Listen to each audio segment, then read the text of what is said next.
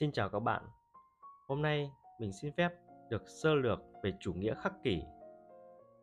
Chủ nghĩa khắc kỷ là một trường phái triết học đạo đức được thành lập bởi Zelo thành Citium từ thế kỷ thứ ba trước công nguyên tại Athens, Hy Lạp. Chủ nghĩa khắc kỷ cho rằng con người là một sinh vật thuộc về xã hội nên con đường đi tới hạnh phúc sẽ được tìm ra thông qua việc chấp nhận mọi thứ đang diễn ra, không cho phép bản thân bị kiểm soát bởi những khao khát được thỏa mãn, hoặc sợ hãi trước những đớn đau. Thông qua việc sử dụng trí óc của mình để hiểu thế giới này và làm những phần việc mình cần làm để đóng góp cho kế hoạch mà tự nhiên đã vạch ra sẵn. Và thông qua việc cùng làm việc, đối xử với những người khác một cách công bằng, bất thiên vị.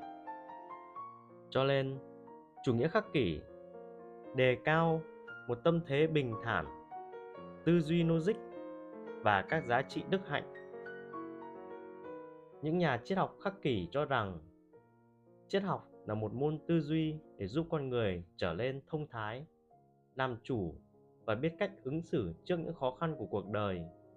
Vì vậy, triết học không chỉ là một khoa học mà còn là một phong cách sống một nghệ thuật một nghệ thuật sống của con người trong cộng đồng xã hội các triết gia tiêu biểu của trường phái triết khắc kỷ bao gồm Zelo xứ Sitium, Cleantes, môn đồ của Zelo, Chrysippus, Seneca, Epictetus và Marcus Aurelius.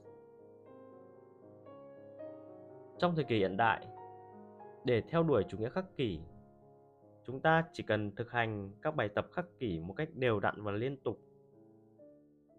Chúng là những câu hỏi để bạn hiểu về cách phản ứng của bản thân đối với các sự vật sự việc. Điều gì thực sự quan trọng với bạn? Điều gì bạn có thể kiểm soát? Điều gì bạn không thể kiểm soát? Từ đó bạn có một nối tư duy, lý trí để xử lý các tình huống trong cuộc sống.